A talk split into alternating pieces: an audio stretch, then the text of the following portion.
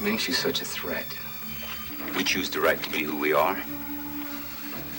We know the difference between the reality of freedom and the illusion of freedom. There's a way to live with Earth and a way not to live with Earth. We choose the way of Earth. It's about power. Chasha, akan tu chasha. O e tona ke chama kakele akan ompi. O ahutopa na chupahu yukampi. Tako shkanshkan ompi kele na yuha. Ma kakele hakan chanka tako e chake ke he on. O na ha ohoki chila mani pikte. Ma kakele ohoki la mini moshikila. He on heche. Le on yuta. Tatangi Kia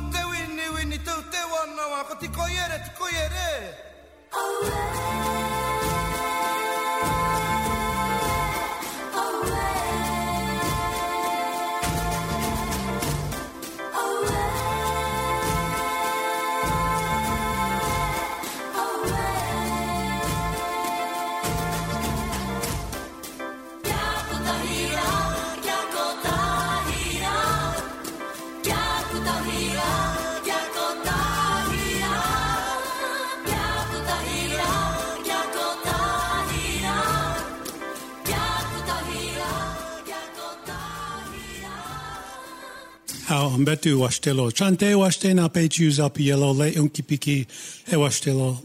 Le ambetu ki tanka na washtelo ola kota oyate hona umpe o holosh kate wichoni. Greetings and good day and welcome my relatives. I shake your hands with good feelings in my heart and the whole world is a beautiful day and it's good for all of us to be here. And this day is significant and good and there is peace really is. And the people hear your voice. Let the people hear your voice respectfully. Celebrate life in addition to relativity. This is First Voices Radio. And I send you greetings and strength from the east gate of Turtle Island where the sun and the water touch the earth at once. And our website is First Voices firstvoicesindigenousradio.org. I want to thank you for your generosity as always and for being here. And you know who you are. Without you, we cannot continue. And I'm your host, Tiokasin Ghost Horse, an all native hosted, all native produced First Voices Radio now in its 28th year broadcasting. And First Voices Radio producer is Liz Hill. And I, today I'd like to welcome a good friend, and, and it's an honor to have him, Alnoor Ladha, who focuses on the intersection of political organizing and systems thinking and narrative work, and also uh, the ex, uh, the co-founder, executive director of the Rules, and uh, he also is a Sufi lineage and explores rights about the intersection between politics and spiritual spirituality in troubled times. So I'd like to introduce Alnoor. Thank you for being on, on the radio here, uh, First Voices Radio. Alnoor, welcome. Thanks. Thanks for having me, Tiokasin. It's an honor to be on uh, First Voices. I'm, I'm a big fan of the show. Uh, thank you.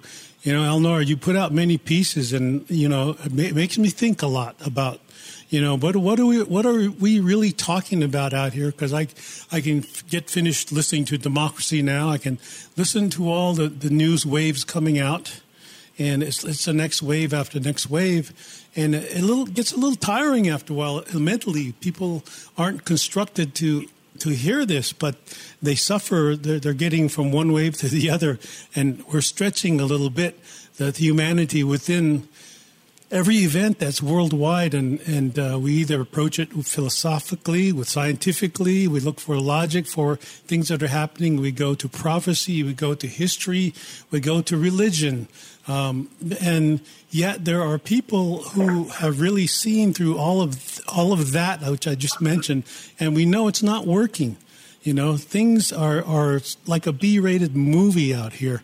We could say COVID, we could say the presidency, we could say the climate change, we could say this justice, that injustice, and yet there, there's got to be some kind of uh, semblance, uh, uh, um, simplicity going on here of thought processes.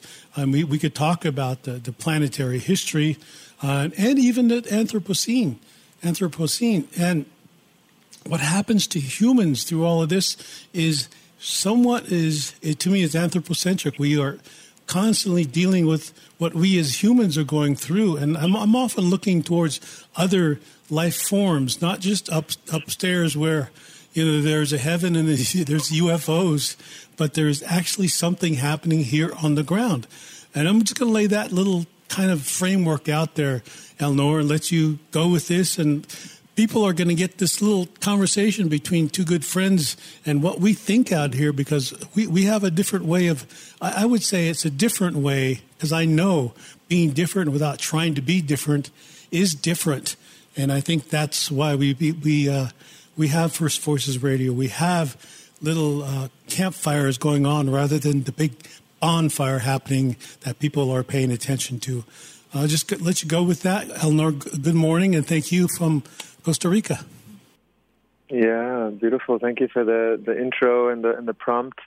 Um, yeah, I think maybe the place to start is uh, there's a there's an old adage, and sometimes it's been attributed to Antonio Gramsci, uh, and I'm actually not sure who who originally said it, but the line is, "We are prisoners of context in the absence of meaning."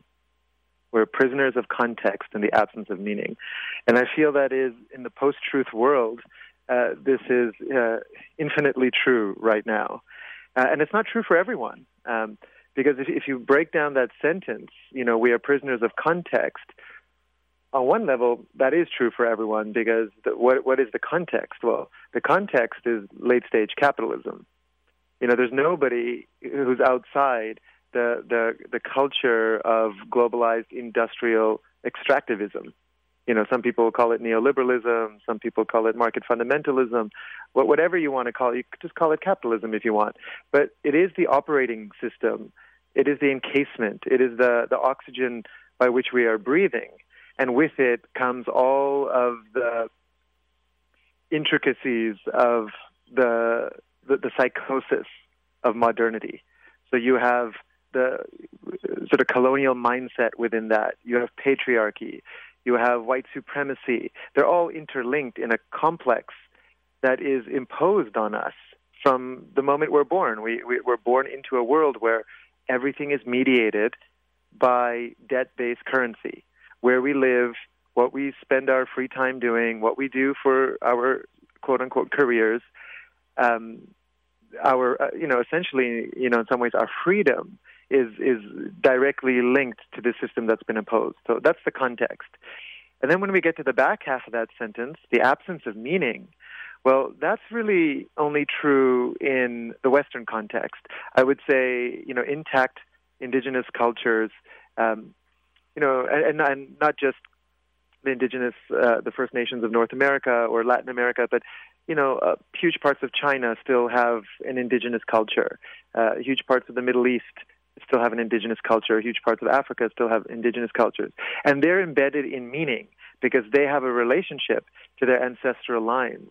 They have a relationship in the form of a deep interdependence with place. And, and that's where meaning comes from. And so for the rest of us who have been pushed into this uh, atomized, disassociated, uh, displaced disillusionment that we call modernity or capitalist modernity, we are prisoners of context in the absence of meaning. And so we don't know what to believe. And, and it, makes it, we, we, it makes us very susceptible targets to, to uh, the patriotism, the racism, the xenophobia, the, the fear of nature, the fear of the other.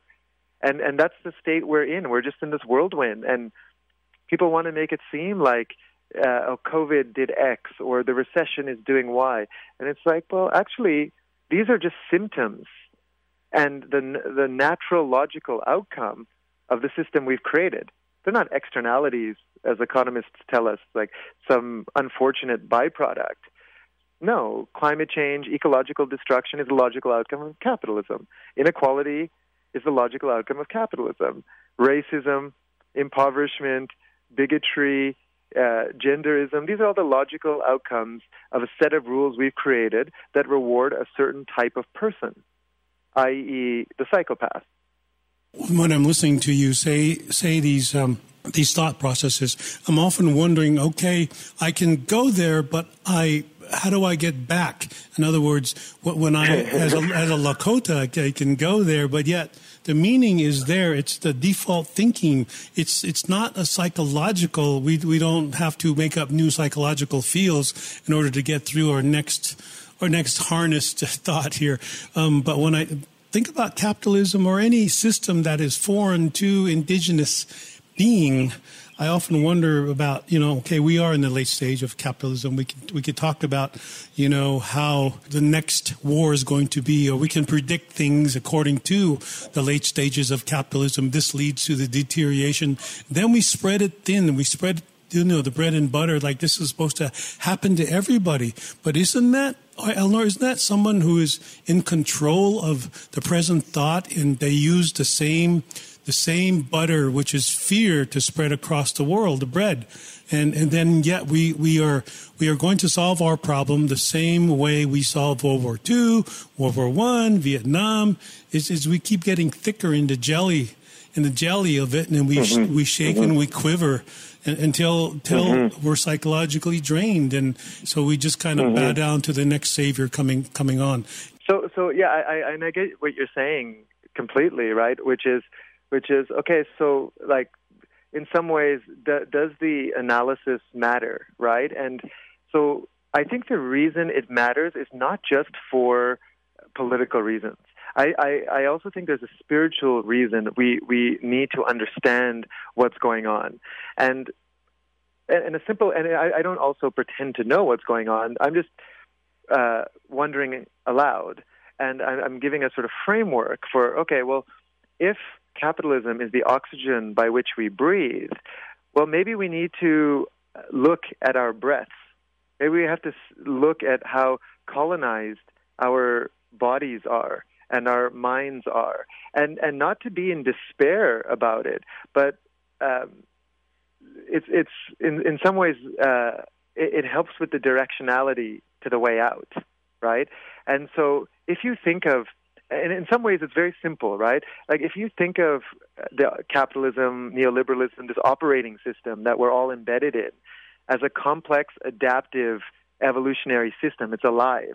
You know, all these Silicon Valley people are waiting for the singularity, and the singularity already exists. We're in it, right? We, we have a totalizing system that is controlling every aspect of our lives. And we used to have many ways to um, live in the world and and uh, exchange from fishing, farming, bartering, gifting, gathering, hunting, etc. And now there's one primary means to acquire anything and everything, which is largely U.S. based or whatever debt based fiat capital. And so when you're in that environment, you have a choice. You can either say that this system is morally correct and then you know your life gets set on a certain trajectory you want to go to the establishment university and get the establishment job, or you could see that as as uh, deeply sick, a sick system, and you know this is where it, it becomes tricky, right? Because especially the New Age and a lot of spiritual people will say, "Well, you're in judgment. You know, you're calling one percenters psychotic uh, or the system psychotic," and I think the way to sort of reconcile what seems like uh, dueling thoughts is to go into the non duality, which is just simultaneous realities exist. And so, yes, there is a system that reward like what's the logic of the system well you just look around you right you don't even need a lot of analysis you just look around you right? it's extractive it's it, it rewards short termism it rewards greed it rewards selfishness it's not even like these are hidden agendas. This is not a conspiracy. It's explicit. You know, like the basis of economics is the idea of of the the invisible hand. That if we're all pursue if we all pursue our selfishness, somehow this perfect equilibrium will be created. And it's not just you know we know through 50 plus years of econometric data that this is uh, a complete fallacy. It's a complete lie. And yet it's the dominant ideology of the West. We believe human beings are selfish, inherently greedy, violent when they're left on their own. And so all that's happening in the dominant worldview is the self fulfillment of uh, religious ideology and belief in what human beings are. And so to disassociate yourself from that and say, okay, the the role of establishment culture is to build this extractive, concentrated wealth, sort of high rise, uh, quote unquote, uh, clean culture. you know, it's a, it's it's a disinfectant culture. Uh, it's a flattening culture, and it, and it can't handle indeterminacy or complexity or diversity, and so it wants to just concrete pave cement over everything, and that's its logic. So once you can identify that, then you have the ability and the choice to step outside of that logic and say, I don't identify with that. I'm actually a conscientious objector to the dominant culture. And when you do that, then you can start. then, then the, the where do I go from here can start. But if you're in the in the Gulf Stream of that logic, we see what happens. We see what colonized thought does, even to and especially to black, brown people, indigenous people, people of color, uh, and our uh, white siblings. You know, it's globalization and colonization and Wetiko, you know, the indigenous concept of cannibalism, uh, these, these are mimetic ideas. They're in the world of memes, in the world of ideas, and they're they're um, communicable. They're like diseases. You catch them, and so we've all caught aspects of this. So the, all the analysis does is it, it helps you go into the deprogramming. You say, okay, well, I know what the, the sickness and the impoverishment of our times is. I know what the impoverishment of Western culture is. I therefore can now start this other process, which is both a spiritual and political process, which is the decolonization and the deprogramming of our hearts, our minds, our bodies, and our souls. And that's the reason to, to engage in this analysis this double blind online magazine that you wrote for um, ca- conscious capitalism is an alibi and an apology for our existing paradigm. And I take the last one, apology for our existing paradigm. It's, like we're looking for, for excuses to be where we're at now, yet not really doing anything about where we're at now. So we, we tend to, um, be predators at the same time we're apologizing. And then I see that more or less as an exceptionalism, an American exceptionalism, uh, a, a Western paradigm, I guess you'd say, to, to stay within. And I know you've you talked about this before, but we often attach a lot of things like moral revival, but that moral revival is often saying, in the end, no sin, right? We treat each other accordingly mm-hmm. to, to this book rather than the humanity that came before the book where books were written.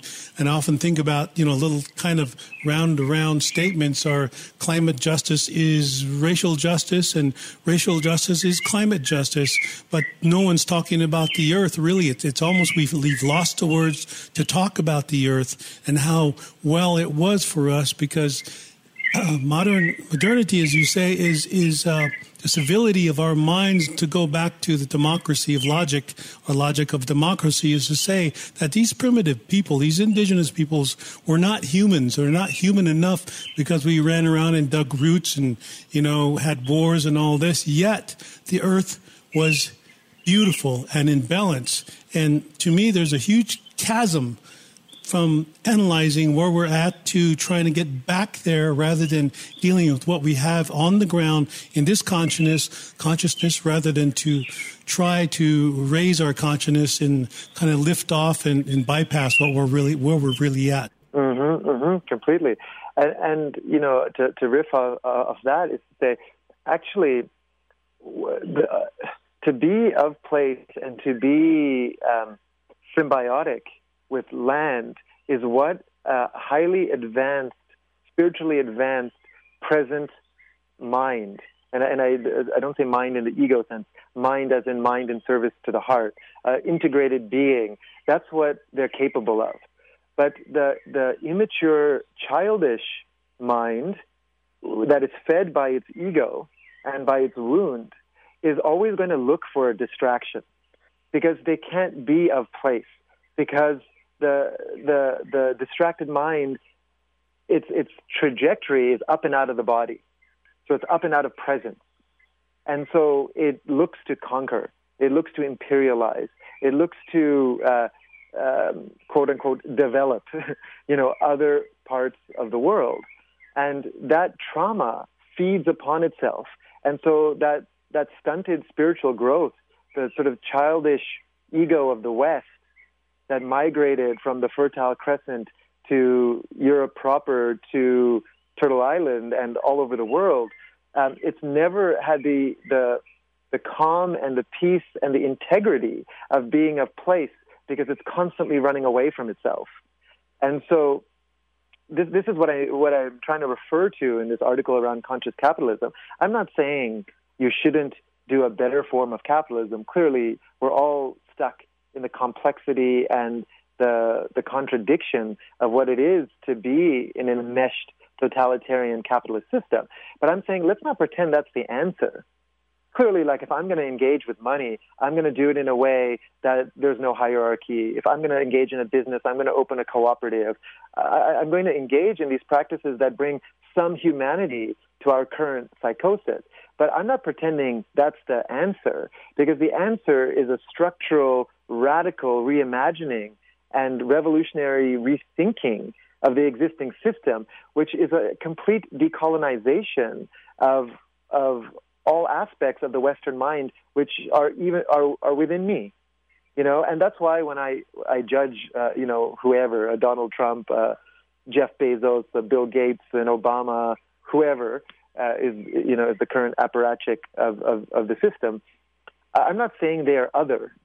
you know, I, I, I know at the highest level there's unity consciousness, and simultaneously there's moral agency and responsibility, and they have chosen to incarnate in those roles, and they are playing the role of the villain in this cosmic drama. And both are true at the same time. Would I prefer a world where they didn't exist and we had higher quality problems? Of course I do. And, and actually, it's important to voice that because that's part of my prayer to the living universe. And and that prayer, as, as, we see, it meets out in how how we respond to, as far as I'm concerned, Eleanor, is how I'm responding to the earth, M- much less to people, because people will mm-hmm. always be as crazy as they want to be, or think they can be, or have the right to be, and we can say that individually. But when I see them and how mm-hmm. they're treating the earth, nothing there has really changed coming from the west. So when I, when I was growing up, I saw these hippies, another gen, uh, generation, a few years older than I was. Is they said things well, we have to drop out of society. And, and in, in your, your article, you had a part about dis- disidentification from the dominant system. And it doesn't mean the same thing because a lot of those drop out of society um, were, were actually are now in charge they are in charge of this country, uh-huh. and uh-huh. and the president is one of them. Where's where's the mix, and where's where's the dis- disconnect there? Well, well, the disconnect is they didn't know what to drop into. You know that that that's and and this this generation even more than the hippie generation. Um, at least in the 60s, there was a more sophisticated understanding of of uh, power and structure. So, you know, they they at least got you know one third of the the calculus right. you know, and and in this in this generation. Um, there, there's no clear understanding of, you know, there's the Timothy Leary's, right, prophetic plea turn on, tune in, drop out. But they don't, A, there's not a clear understanding of what are we turning on to, and then what are we tuning into, and then what are we dropping out of. And at least the hippies understood what to drop out of, you know, uh, consensus culture. Um, this generation, what they're dropping out of is uh, one form of extractive capitalism to another form of, you know, slightly better reformist conscious capitalism. And the key is exactly what you say. It's, it's in the middle there. It's tune in. What are you tuning into? And this is what you know. I, I know you've said this before, uh, Tiokasin, the the default logic, uh, which is the the logic of the earth, tuning into the resident, resonance of of Pachamama, the you know the uh, the only true casing there is for the human experience. The only true embedment there is is our embedment with the living planet because we are not living outside of it or separate to it. We are living through it, and it is living through us, hopefully, if we were a companion species, which we're obviously not. And so that's the missing piece. It's like you could drop out, you could, you could um, uh, be a conscientious objector to, to, to capitalism and disidentify with the dominant system, but you have to know where you are going to. What is the, the antidote logic into which you, you, you will be caressed by, right? And, and the argument I'm trying to make in this, in this piece is that um, the, and I'm not saying it's the antidote, but I'm saying an antidote to that is, uh, is animism. And what, what's the opposite of animism? Just means everything is alive, everything is animate. Well, there can be no opposite to animism because anything that opposes animism would essentially not be true by uh, the Western logic's own creation of the scientific method. Everything is alive. Everything is made of the same atoms and molecules. Everything is consciousness. And, and this is what we're learning from neuroscience. This is what we're learning from quantum physics. And so science is now catching up and still is light years behind uh, indigenous wisdom. And so, you know, the, the sort of rationalism and this belief that this limited, childlike, uh, wounded, uh, traumatized Western archetypal mind could outthink uh, a living entelechy of a planet on the scale of Gaia is a level of hubris and insanity that's beyond words. And so the antidote is to, to try to plug in to this greater entelechy, to this greater being, humbly, to bow your head literally into the soil and ask the mother how you be of service. And there is no purpose in life beyond that. that that's what I'm arguing. You know, all, all these Silicon Valley people and um, I have a lot of one percenters and and people in my field who ask me, uh, "What should I do? Here's what's happening in my career. I'm conflicted. I don't know what my purpose is." And it's like this idea of purpose is so deeply problematic. It's just another colonized construct to prevent you from being in symbiosis with the natural world. You know, dolphins are not asking their purpose. Howler monkeys are not asking their purposes. Geckos are not asking their purpose. It's like your job is to pray. It's to walk into a room and pray for the soul of every living thing, human and more than human, and ask for your instructions from the, the, the broader being that is our mother. And if you can do that, well, maybe your success will be a consequence of that prayer. But to pray, the, the way the, the West has sort of, and especially the New Age, has bastardized this, this power of manifestation we have is into things like The Secret, you know, and Tony Robbins, and I'm going to pray for that new house or the, the Porsche or whatever. And it, it's a form of black magic. It's a form of uh, a disconnected materialism. It's on a spiritual level, creating contracts with energies and entities. They have no idea what they're getting involved with. And the default logic of being in resonance and in tune with the, the, the natural world, the animate planet, is for me the, the, the, starting place of all possibility. Um, Alnoor Ladha is a Sufi from the Sufi lineage, and he writes about politics and spirituality in troubled times. And I was thinking as you were going on, Alnoor, is uh, you know I often say we Westerners educate the wisdom out of ourselves, out of themselves, and and and someone says, well, can you explain that a little differently because I often think that we all need education. And, to me, it's so not really knowing the language we're speaking from or of. And as you say, it's a form of black magic, and we don't look far enough into the language we're speaking. Because if we can make rain come, is that black magic? If we can, you know, ask a plant to grow, is that black magic without the science, without the chemicals, without the machinery to make a plant grow, help a plant grow? So when I think about this educating the wisdom out of ourselves, is uh, when when I can go outside, right? To explain it differently, simply, is when I go outside, I look to that tree and I say, hey, tree, are you political? There's no answer. And uh, are you scientific? There's there's no answer. Are you religious? There's no answer.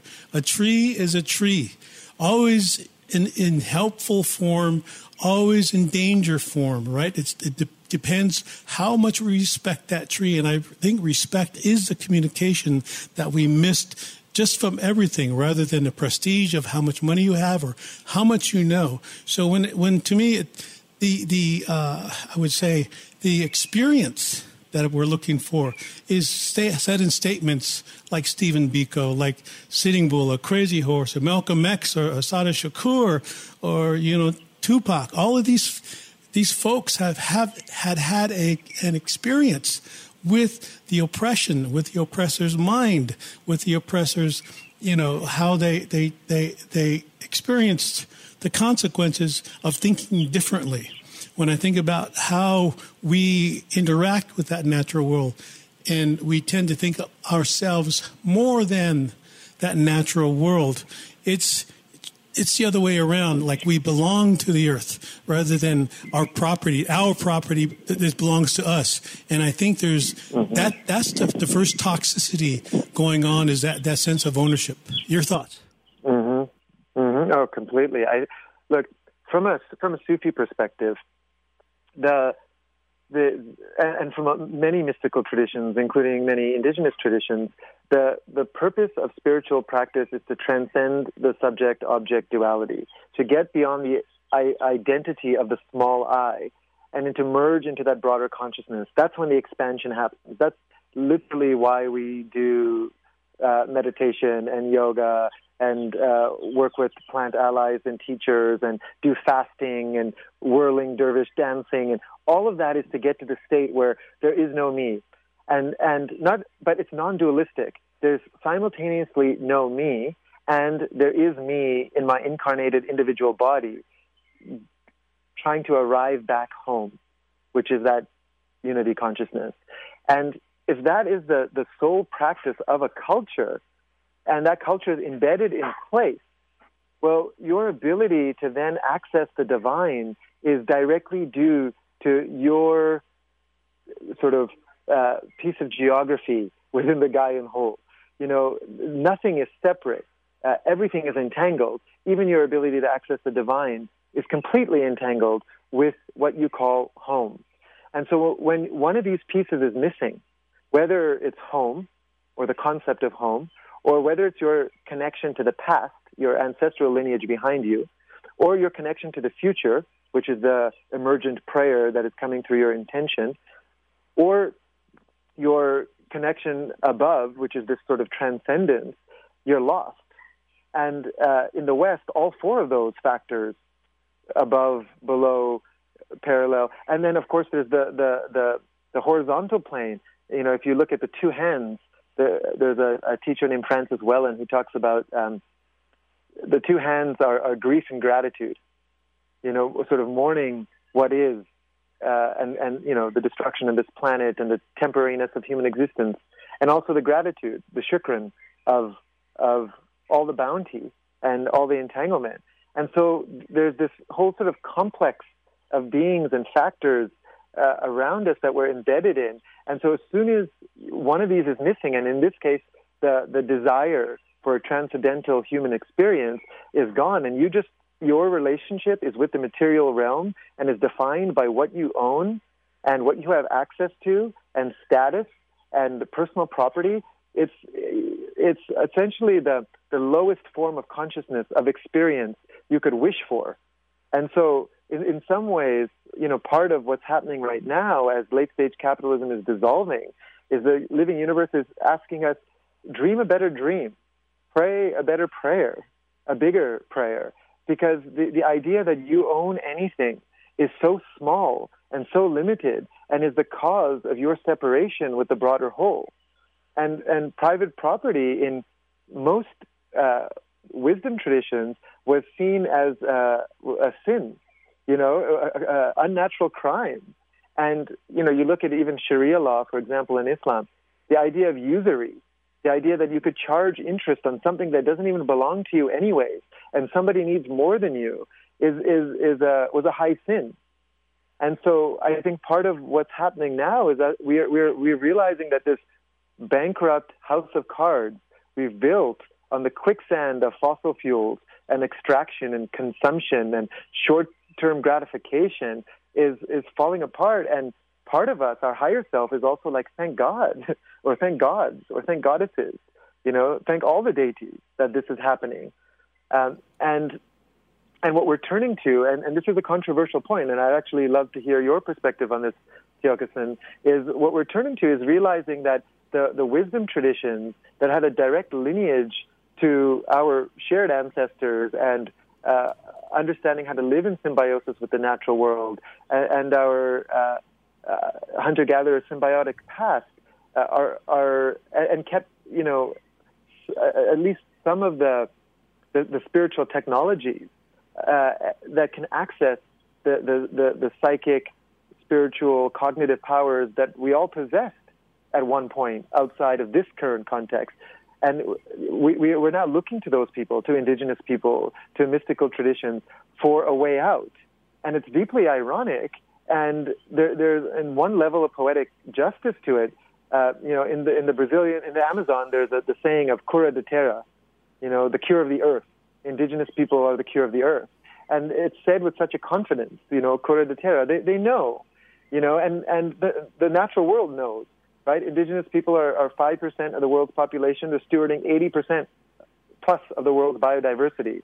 Wherever indigenous people are left to be in relationship with the land, there's uh, more biodiversity, uh, higher quality of life, healthy ecosystems, healthy biomes, and and uh, clearly we look at Western culture with a deep level of apathy and ennui and uh, uh, depression and trauma and violence, and we're like, this culture is bankrupt. It's lost its way. It's actually it's actually misdirected our entire planetary civilization to the brink of collapse.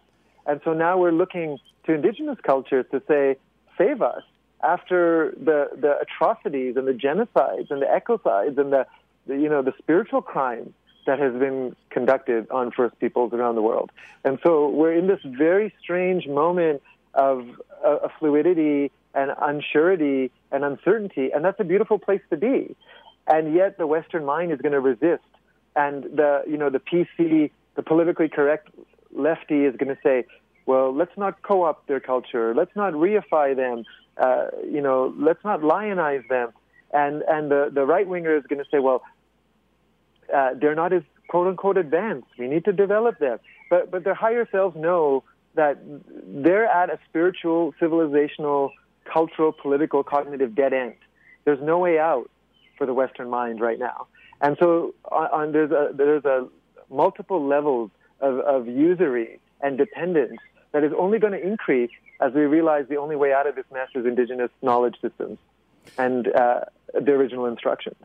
Yeah, that, thank you for all of that, Alnoor. It, it's really, you know, when I when I was thinking the processes through and looking out at the tree to say, "Hey, help me, tell, tell help me say what I need to say here through the heart rather than through the brain," and it said, "Well, right, ang- right, right angle thinking doesn't exist, and we are tethered to mm-hmm. this illusion. We're tethered tethered to an illusion that we don't know how to let go of. In other words, we don't have the exit strategy language or the this, the, the language to sever that illusion. So we have to keep it going. And and when I think about what happens here is if we're tethered to an illusion, yet the earth is keeping uh, we we as indigenous folks, and I can speak uh, generally for this uh, individually. I can say I, have kept uh, these visions of the earth for so long, even before it was environmental, you know, the cause was environmental or climate justice or climate change. And they're saying to trust science, which is, you know, falling back on their default thinking once again, is that the, the earth has no lies. The earth has no illusion. Mm-hmm. The earth will not fool mm-hmm. you. The earth is here to, to tell you how to be how to hold consciousness rather than the conscience of, of doing right or wrong according to the system. So when I'm thinking mm-hmm. in, about how one engages And you've said some things there about the Sufi lineages and other indigenous cultures across the across the world, actually, that you know they tie in with the language. The language languages have have gotten to a certain point that they continue to evolve within the earth, the uh, the uh, the layers of the earth, the the dimensions of the earth, because the earth is changing always to try to adjust to the ones who are not behaving conducively with her. So, in, in that same sense, um, civilizations have no respect for for that. They're demanding rules and regulations where where cultures are only of respect, respect for all life, including those civilizations. And this is why we don't have to react the way you know to march in the streets and go out and do it, you know, the, the way we're supposed to do it, you know, and that's why we'll win freedom. Mm-hmm. And we're we're talking in, in freedom you know confines of freedom. And when i think about this what happens what happens to the person? You know we're still continuing on something that we think because they're telling us history says so. And yet that history is controlled mm-hmm. by who? And then when i come come mm-hmm. come backwards and i look towards that tree once again that's the future that's the past. That's mm-hmm. right now. Mm-hmm. So, so what is the big deal with everybody getting into this mental contusion of, you know, something else is going to happen because we are supposed to make things happen as as uh, civilized people because we're stuck stuck into the progressionality or the, the, the reality mm-hmm. progress. And we can't come out of that. It's the old manifest destiny mm-hmm. coming. We're going to save the world. And so if we can't save it, then we'll look to the indigenous peoples to, to save us. Well, I have news. We're, we're not going to save the world for you, let alone you know, understanding that the earth is saving it for us anyway. She's doing the saving herself. So that's what we have to do. Mm-hmm. If we let her go and we, we let go and we let go the tethers uh, to that illusion that we can save anything. Mm-hmm. I think there's a start there. Mm-hmm. Now we, exactly. we let up. We let up as as humans a little bit because of this COVID. You know, and look what happened to the Earth. Somewhat of a little comeback here, but now we're into it, the throes mm-hmm. of it again. Yes. Yeah, yeah. I mean, really, what you said uh, summarizes so much of it, right? The, the the linear idea of progress is part of the hubris. It's part of the arrogance, right? And um, in in in true wisdom cultures, which uh, you know most people don't have access to, especially those who live in the West, um, history is not linear. It's not a progression. And this is also what, what quantum physics is teaching us: is time is not linear. It's a multivalent phenomenon. And you know, for example, in the Indian tradition, the idea of the cycles and the yugas, which also the Mayans and the Aztecs and the Incas had, had versions of, um, and of course the Lakota and the Hopi and, and other advanced civilizations. So, to, the part of the decolonization process for us, uh, for those who have been socialized in the West, uh, uh, as, as, I have, um, is to is to deprogram this notion of uh, human exceptionalism and anthropocentric thinking, which is very difficult to do. But it's it's not it's not like a key switch. You just turn it. It's it's a practice, and part of that practice is uh, is the practice of, of animism versus materialism.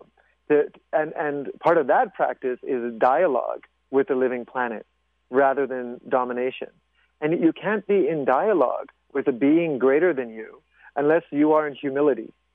And so th- these are kind of the, the, the, the, choices we have right now is, and, and this is non-binary, and I'm, I'm, not saying this in a binary way, but, but um, I'm saying it in a non-dualistic way and in a, in a kind of cyclical way, let's say, of, of moving from the, the, the idea of progress to the idea of uh, symbiotic cyclical coevolution moving from the idea of uh, domination to the idea of discourse and dialogue with a more than human world, with with uh, sort of being and beings uh, greater than us, to understand that we are the youngest evolutionary species on this planet, not the wisest, and uh, that also requires coming from a place of, of, of wonder rather than knowing, and and coming from humility rather than hubris. And for some people, that's a very uncomfortable place to be because what colonized mind hates the most is indeterminacy, it's ambiguity. You know, it's this fear of chaos because the, the, the Western project, you, you could say the project of whiteness or the project of, and I don't mean that in an identity perspective, uh, the, the project of capitalism, the project of of uh, imperialism, of colonialism, has been to remove uncertainty, to impose quote unquote order, which is never achieved, which is why that, that childish, egoic Western mind is never satisfied and needs to consume more and extract more and destroy more because it's searching for an order that does not exist. And the, the, our spiritual practice and our political practice is to surrender to the indeterminacy, to surrender to the perceived chaos, because chaos will ask of you what order never can. The ambiguity will push you to states of psychic power that equilibrium can't even initiate that process. And so the, the, the, the, the sort of redemption, in some ways, if you will, of, of the colonized controlling mind comes from surrendering and humbling yourself at the feet of the mother. And, and that's a, a, sort of a Sufi perspective on it, but it's also in some ways an anarchist perspective on it. You know, it's a, in order for us to do that, we, we have to be a place. And we, you know, in some ways, the, the opposite of globalization is localization. And the opposite of uh, sort of neoliberalism is really anarchism not not anarchy as in chaos, uh, but anarchism is a sophisticated political philosophy, which is the role of government should be to localize power. The people who live at a community level know what's best, but they only know what's best if they're in dialogue with the natural environment and the living planet and the, the living geography around them. And this is really the transition phase, and this is the shift we're coming to as a species. And either climate change is going to force us to live in small autonomous communities where we are in dialogue and deep relationship, intimate relationship, you could argue erotic relationship with the living environment, or we're going to be forced to live in small dystopian, disconnected communities once these massive transitions happen. And you're right, it's not, this is not about saving the world. Even the idea of saving the world is such a hubristic Western thought. It's the, the world doesn't need saving. It's we who need saving. It's we who need redemption. And that possibility only exists if we're willing to humble ourselves to the emergence of what could be. We're speaking with Alnoor Ladha, a good friend, and just talking about times, the current times, and discussing what's you know coming from his heart and wanting to get out there through the message. The bigger message, of course, is. That, and when I go back to this, Elnor, is uh, one more. We're getting out of time here, as usual. we'll get warmed up here. It's, time is getting short here. So I was thinking about. I, I often get tired of hearing the new narrative. You know, we go into the new narrative, the new story, but who's controlling that story again from the outset? Mm-hmm. But then when I get down to, oh, it's the identity that we have as Americans as identity, then I look at the word id, ID, is could either mean ego or could mean that entity, mm-hmm. meaning it's outside of ourselves. Again, we're, we're chasing this illusion of, because we don't know who we are anymore. We're, we've, we've got into this bio, this, this duality of that other thing, that, that entity. So we aren't who we are. We're looking at this new narrative and, and yet who's in good, who's going to control that? Just for a few, few minutes of thought, Alnoor, what do you think about that? Mm-hmm. What's the new narrative? Mm-hmm. Mm-hmm. Well, as soon as the word new appears, there's uh, there should be, uh, for those who are practicing decolonization and animism, a warning flag, because uh, newness is part of innovation and uh, you know, like Columbus thought he discovered the new world, right? And uh, new is an alibi and an excuse for consumption. And uh, innovation is a distraction for the, the childish id like mind that needs to think it's thinking its way out of what is actually happening. And the, the new story is not concocted by smart people in weekend workshops at Esalen or Findhorn or whatever. The, the, the, the, the new and ancient story is emerging through our remembering of how to live in symbiosis with the natural world. And that is a practice that is sort of revealing itself through our quotidian, day to day interaction with the more than human world and the Gaian entelechy that is omnipresent. And so people ask me all the time, you know, what, what should I do? And, you know, as both a mystic and an anarchist, it's a very hard question for me to answer because I, I, I don't want to tell anyone what to do. But the question I ask is, well, what are you doing now? What are you doing now? That, that takes you to the logical conclusion of what needs to happen. And that's not a, that's not an, there's no new narrative that is required for you to look at what you are doing now. And um, there's a teacher uh, who I, I, know you know as well, and Stephen Jenkinson, who I think would be great for the show, um, who's a Canadian man, an elder, um, and he talks about the word uh, awake. He, he loves etymologies. And he says, you know, all these uh, sort of New Age people talk about awake, like being woke, being conscious. And the etymological root of awake is uh, comes from like the wake of a, a ship as as it's moving in the water, the, the the wake that fans out behind it, and so it's more akin to being aware of the consequences of your action. And if there is a new and ancient story emerging, uh, it's the this this is where I think directionality wise we should be looking is how do we become aware of the consequences of our actions?